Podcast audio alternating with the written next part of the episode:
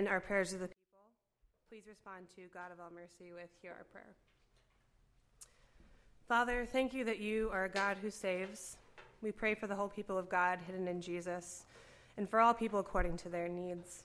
For people around the world who are suffering or celebrating today, would you draw near to each one, God of all mercy? For our national and local leaders, grant them humility and discernment as they make decisions affecting so many, God of all mercy. For the church in Chicago, would we have eyes to see what is broken and what is beautiful? God of all mercy. For the students of Wells High School, would they heed your call to find their rest in you, God of all mercy? For the people of Renewal Church, grant them love for and unity, unity with one another, God of all mercy. For the Door family, would you transform us into Easter people, God of all mercy? And for all who come to the feast of Jesus this morning, for the hearing of our ears, rejoicing of our minds, and stillness of our souls, God of all mercy. Gracious Father, these are our requests. We trust in your mercy made known through Christ Jesus our Lord. Amen. You may be seated. Good morning, friends and family. Uh, if you are new here, um, we've got these little inserts in the back of the chair. Um, we'd like for you guys to be able to fill that out and get to know you guys a little bit, get some information on you. Um, we just got a few announcements. Uh, immediately after service today, there's a children's ministry leaders uh, training uh, in the older kids' room. So if you're a leader in the children's ministry or you're at least interested in participating, uh, please join the rest of uh, the leaders in the older kids' room. If you have any questions, you can reach out to Erin Bourne and she can lead you in that direction, or Caitlin. Um, also, uh, April 29th, you're going to want to mark this down here at the church following service again, a brief members meeting. And when I say members meeting, I mean that if you've been coming for a while, you're free to attend also. Um, we're just going to have a brief meeting, uh, kind of give some updates on what's been going on um, at, the, at the church. Also, this is a surprise announcement May 7th, 7 p.m., here at the church, uh, Pastor Morgan and I um, are co leading our men's group. Uh, we're restarting it uh, on the weekday. So if you're a guy here and want to connect with other men, May 7th, 7 p.m., uh, here at the church. Okay?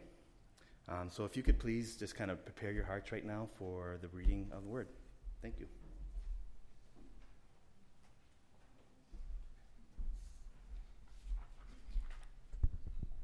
Scripture reading this morning is 1 Kings 17 17 through 24. After this, the son of the woman, the mistress of the house, became ill, and his illness was so severe that there was no breath left in him. And she said to Elijah, What have you against me, O man of God? You have come to me to bring my sin to remembrance and to cause the death of my son. And he said to her, Give me your son. And he took him from her arms and carried him up into the upper chamber where he lodged, and laid him on his own bed. And he cried to the Lord, O Lord my God, have you brought calamity even upon the widow with whom I sojourn, by killing her son? Then he stretched himself upon the child three times and cried to the Lord, O Lord my God, let this child's life come into him again. And the Lord listened to the voice of Elijah, and the child and the life of the child came into him again, and he revived. And Elijah took the child and brought him down from the upper chamber into the house, and delivered him to his mother. And Elijah said, See, your son lives. And the woman said to Elijah, Now I know that you are a man of God, and that the word of the Lord in your mouth is truth. The word of the Lord.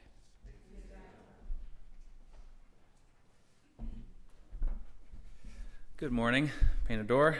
Welcome. My name is Mark. If you're new, I trust that you have all recovered from your Easter pie comas from last week. Uh, thanks to all those who brought pie. That's the first time that we've done our Easter pie in potluck form, and it turned out great. It was a great celebration of resurrection last week, and I actually have good news. The celebration continues. Um, I personally took the liberty of ordering 50 pies that are being hand delivered into our foyer right now as we speak. I'm kidding. I didn't do that. Uh, nevertheless, we have resurrection, and so celebration is ongoing. Actually, Easter was never meant to be a single day for celebrating and observing the resurrection of the Lord Jesus. Easter historically has always been the start of a period known as Easter Tide, which is actually a 50 day season of remembering, recalling to mind, meditating on the new life and new reality that the resurrection of Jesus brought to bear. It starts on Easter Sunday, carries all the way 50 days until Pentecost Sunday, which this year falls on May 20. So we have many weeks still to go of celebrating the resurrection of Jesus, and it's our intention as a church to continue that Easter resurrection focus throughout that time. Counting Jesus, there are actually nine instances of a person being raised from the dead recorded in the Bible. There's nine times. Last week, we looked at the most famous two of those instances the raising of Lazarus and also the raising of Jesus. But there are seven more. There are seven other instances, and it so happens that we have seven remaining weeks of the Easter tide season, almost as though someone planned it for us to look at these cases of resurrection and examine what it is about God that we can glimpse there. Now, it's important to recognize as we begin looking at these instances of resurrection, I mentioned this last week, that every instance of someone being raised from the dead in the Bible, other than the instance of Jesus, is not a true or full resurrection in this sense. When Jesus rose from the dead, he never faced the grave again. When Jesus experienced resurrection, he went through death to the other side. For the other eight persons whose raising from the dead is recorded in Scripture, they were in essence backed out of the grave. That is to say, a death still awaited them a death and true resurrection was still in front of them. And so, in that sense, these other eight instances could be better described as resuscitations, truly coming back out of the grave, but still to face the grave one day and still in need of that final and complete defeat of death that is given to us only in the resurrection of Christ. Nevertheless, even though these are only glimpses or pseudo resurrections, they have in them much for us to glean and glimpse about the character of God, about the nature of God, about what is exactly His plan for death. What exactly is His intention? How He plans to deal with this great enemy called death that is facing all of us, that sits in front of all of us. The truth is that we know God's plan for death is to defeat it, and that He has been conspiring to defeat death from the moment it entered into the world. From as soon as human beings, as soon as the likes of you and me began our misdeeds, began mistreating each other, began dishonoring God, ignoring God, rejecting the words of God, going our own way, from the very moment that we ushered in this penalty, this curse of death in the world, God has been conspiring to rescue us from it. He's been conspiring not only to rescue us from the curse of death, but to rescue us from the very sort of folly that put us in this predicament to rescue us from the kind of foolishness, from the kind of self aggrandizement, from the kind of insistence that we know best for ourselves that actually leads to all the chaos and death and ruin in the world. God has a conspiracy in mind and has been working it out ever since we brought all of that ruin into the world. And today, we are going to consider that restoration conspiracy. We're going to glimpse that restoration conspiracy through God's interaction with a prophet named Elijah. And so our story actually begins all the way back in the Old Testament, around 900 BC, about 900 years before the birth of Jesus. The kingdom of Israel, which has been established for some time at this point, has recently been divided into two kingdoms the northern kingdom and the southern kingdom. The southern kingdom is in and around Jerusalem. The northern kingdom is separated from Jerusalem and so separated from the center of religious life and worship for the Israelite people, for the Jewish community. They don't have the temple in the northern kingdom. And so the rulers of the northern kingdom are opening themselves up to other forms of religious devotion, to other practices of worship, indeed, even to other gods, possibly as an effort to replace what has been lost in no longer having access to Jerusalem and the temple therein. And so the ruler of the northern kingdom is a man by the name of Ahab. And Ahab has married a Phoenician woman named Jezebel. And Jezebel does not believe in the God of Israel. She does not acknowledge the God of Israel. She very much prefers other gods, Phoenician gods, specifically the gods of Baal and Asherah. And so Jezebel has been inviting in these prophets of other gods to the kingdom of Israel, inviting them to begin leading the children of Israel, leading the people of Israel into these other forms of worship, into acknowledging these false gods. And Ahab has capitulated to Jezebel's desires. He's begun to build altars to these other gods, allow these prophets to practice their false worship, and to lead the people of the northern kingdom of Israel astray. And so, God sends the prophet Elijah to pronounce judgment on Israel and Ahab.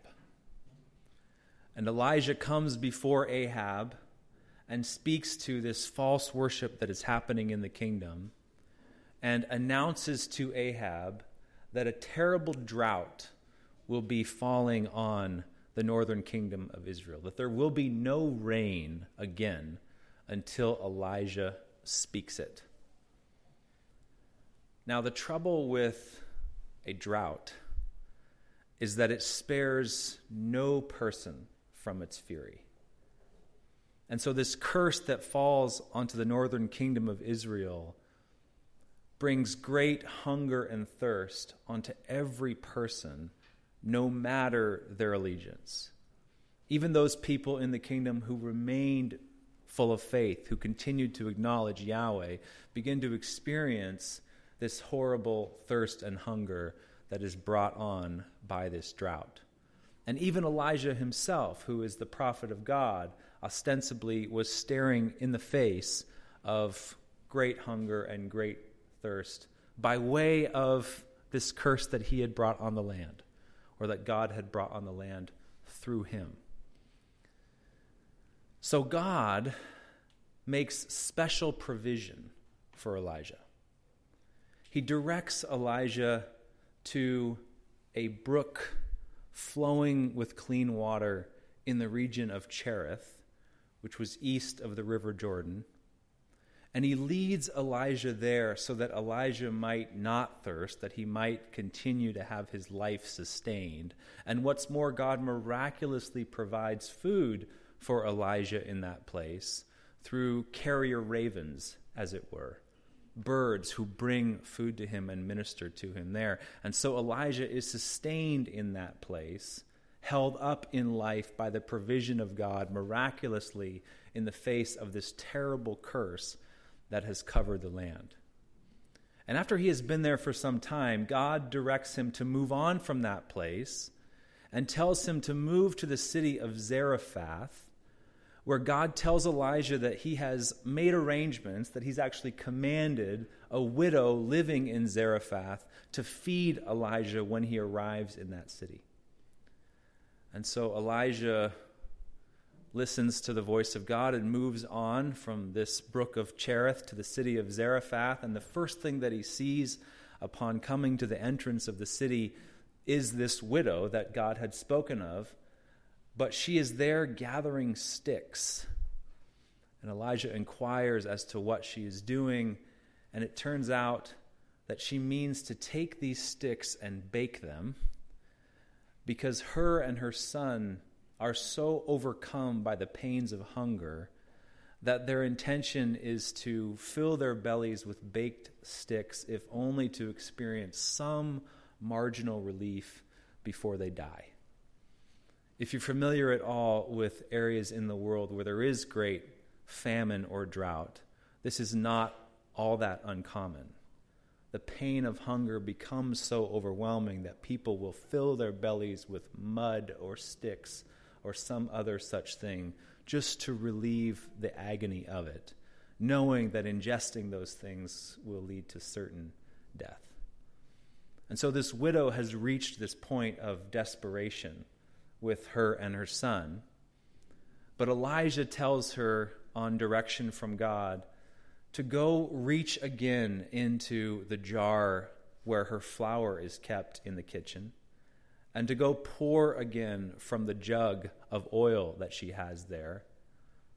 And she listens to Elijah and reaches into the jar of flour and pours oil from the jug. And Elijah promises that the flour and oil therein will last longer than the drought. That God will provide the means to make bread and cakes for her and her son and for Elijah. That God will be the provider in the face of this great hunger, this great thirst. And so the widow and her son are saved, Elijah is nourished, and God continues to provide extraordinarily, miraculously, in the face of this terrible curse to his people. God makes provision for those whom he would provide for. And some weeks pass, they continue to be nourished miraculously by God in this way. And then the scriptures tell us that the son of this widow, the young boy, suddenly falls terribly ill. And the scriptures tell us that his illness becomes so severe that there is no longer any breath in him. In other words, his illness takes his life and the boy is lost after having been rescued. And the widow says to Elijah, What have you against me, O man of God? You have come to me to bring my sin to remembrance and to cause the death of my son. Now, what is happening here in this little story, this strange little story that we are encountering in the Old Testament book of First Kings. We have here a widow and a son who've been rescued from starvation, who've been saved miraculously by the power and provision of God. And yet, we see now this widow being fiercely embittered when the death that she had previously resigned herself to comes knocking at the door of her household again. She's no longer resigned to that death. Maybe some of us can relate to this. Have the events of your life ever unfolded in such a way that it seemed as though great blessing and great curse were happening right alongside each other. Great promise and great trouble intermixed in some way. Hard to even discern where one begins and the other ends. They seem to be going together. The best things seem to happen right alongside the worst things. And faith is very confusing in moments like that. It's very confusing. Some of you perhaps know my story or a bit of my story that six months after I became a Christian. Six months into receiving new life from Christ, having joy break into my heart in ways that I had not known, having love overflow in me at the age of 20. Six months into that experience, a doctor told me that I had non Hodgkin's lymphoma, a grapefruit sized tumor growing in my abdomen, and would need to be starting chemotherapy immediately. What have you against me, O Lord? The words of this widow were on my mouth at that time. And you begin to run through these thoughts in your mind. Is it that my sin is too great? Is it that God cannot bless me in the way that He blesses others? I see others coming to faith in the Lord. I see others being provided for. I see others flourishing. And now here I am, a brand new Christian, having placed my life and my confidence in the hands of God for the first time, and cancer is what arrives at my doorstep. That is very confusing, no matter what your level of maturity in the faith. What kind of a God is this who seems to intermingle, seems to intermix great blessing and great trial or curse at the same time? Can't there simply be some relief, some space where no hardship befalls us, where we just drink deeply of His provision without having to look into the face of death anymore. Have you ever asked or considered or wondered if this is the sort of God that's even worth putting your confidence in? In the face of that challenge, in the face of great tragedy and trial, in the face of these kind of intermingled blessings and curses, has the thought crossed your mind? Maybe this isn't a God I should listen to. Maybe this isn't a God worth trusting. Maybe I should take matters into my own hands. Maybe I'm the only one who can be trusted to actually bring about goodness or happiness in my life. Maybe this God is not as good as he claims to be. Elijah took the lifeless boy in his arms and carried him up to an upper room in the house. And he cried out to the Lord, O Lord my God, have you brought calamity even upon the widow with whom I sojourn by killing her son? Then he stretched himself upon the child three times and cried to the Lord, O Lord my God, let this child's life come into him again. This is an unvarnished picture of relationship with God. Haven't we all prayed like this at some point? Simultaneously shaking our fist at God and then in desperation crying out to him. Elijah says, You have killed this boy, Lord. You can see the faithlessness in Elijah. He is fed up with this God. Elijah, after all, is the person through whom God has initially brought this great calamity on the people of Israel. It's Elijah's words that have led to this drought in the land.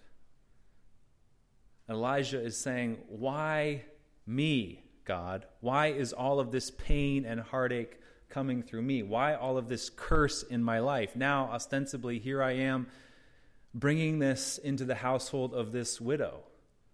It seems to Elijah that his very presence in this home is leading to the death of this boy. His presence in Israel has led to the drought in Israel. Elijah is faithless. God, are you even good? He calls God a murderer.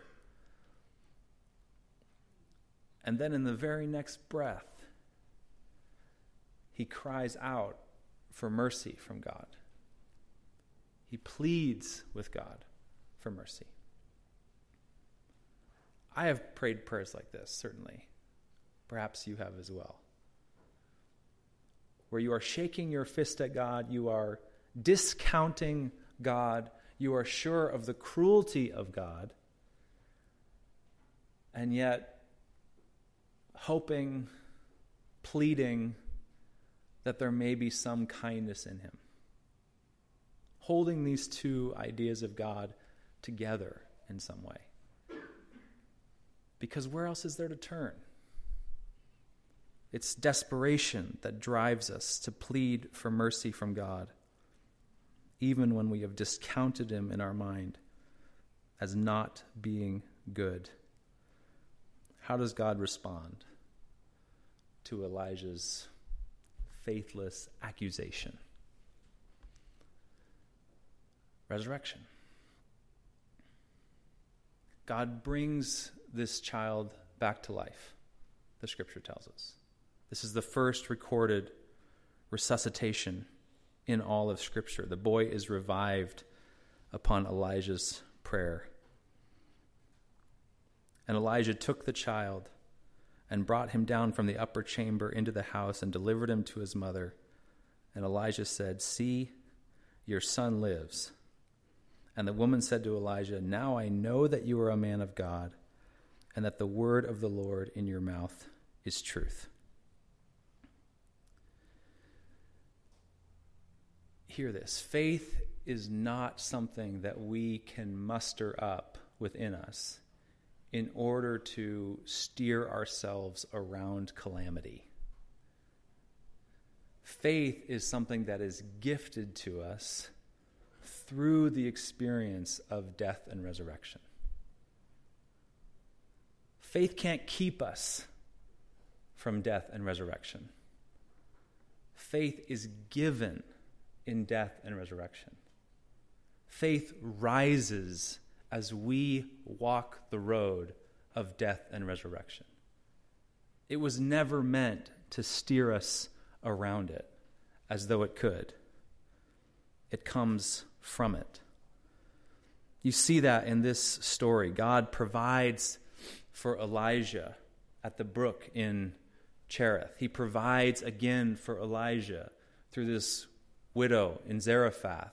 He provides for the widow. He provides for her son. He sustains them, upholds them, gives life upon life. And all that there is in the wake of this provision is this same lingering faithlessness that there was at the beginning. The moment hardship arises, it shows itself. This same suspicion God, you are not trustworthy. You may have provided for me in the past. You may have steered me around death to this point. But now that it is here again knocking at my door, aha, this confirms my suspicions. I cannot trust you to uphold me. I'm thrown back on my own resources to fight for my own survival. God, you're stingy.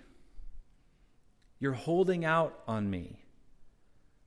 I know better what good would be in my life. And you have again proven yourself not to be trustworthy. That lurking suspicion in our minds that God is stingy when hardship comes, that lurking suspicion that He is somehow withholding good from us that best we can see what's happening is not good, and therefore, when I do the calculations, God is not good. That suspicion that I have to turn back to my own resources and fight for my own way and manufacture a life of my own doing, that is the suspicion that has wrought all of the darkness and death on the earth thus far. That is what has gotten us here. It's that faithless belief that it's on me to make my own way, that it's on me to carve out some sort of decent life for myself. And yet, from the beginning, God has been conspiring to rescue you and me from that faithless place. From the moment we began to exercise that faithlessness, from the moment we first brought ruin into this garden planet and began to mistreat each other and began to go our own way and began to assume that we would be better at being our own gods than God Himself, God has not turned on us in punishment, but instead began to conspire to rescue us from that place, to convince us that He is life and life to the full. The whole project of history is God conspiring to rebirth faith in us, to rebirth trust of Him in us, to re inspire confidence in Him in us, to give us that place of true life and rest again. The content of God's restoration conspiracy is death and resurrection. That is to say, the means by which he gifts us that faith again. He restores to us that confidence that He is the source of true and everlasting life and goodness again, is by taking us through death and resurrection. Taking us around it won't do. We'll say thank you very much and mistrust him again the moment hardship comes. Elijah announces to this woman, Your son lives. You can hear faith rising in his soul. The woman responds, Now I know that you are indeed a man of God, and that the word of the Lord in your mouth is truth. Faith is the gift that comes by way of death and resurrection. Comes as we see just how faithful God is in the face of death. The shape of God's rescue is sorrow and joy intermixed the shape of God's conspiracy to rescue us is death and resurrection. It's sickness and healing. It's suffering and comfort. It's loss and recovery. It's failure and new life. And there's an order to God's rescue death and then resurrection. Jesus said to Lazarus, his sister Martha, I am the resurrection and the life. Whoever believes in me, though he die, yet shall he live. And everyone who lives and believes in me shall never die. Do you believe this? It is the glory of God to take even the darkness and the death that our faithlessness brought into the world and use it in the demonstration of his faithfulness to us. God triumphs over the death and ruin that our faithlessness has yielded by manifesting his faithfulness through death and resurrection. He makes a mockery of all of the death and carnage that we have brought into the world and demonstrates to us just how trustworthy He is, turning even that for our ultimate good and redemption. Take heart, church. Every calamity, every pain, every dark thing, every excruciating agony it's not the end of the story, it's the middle of the story. There's an order to God's redemption death and then resurrection.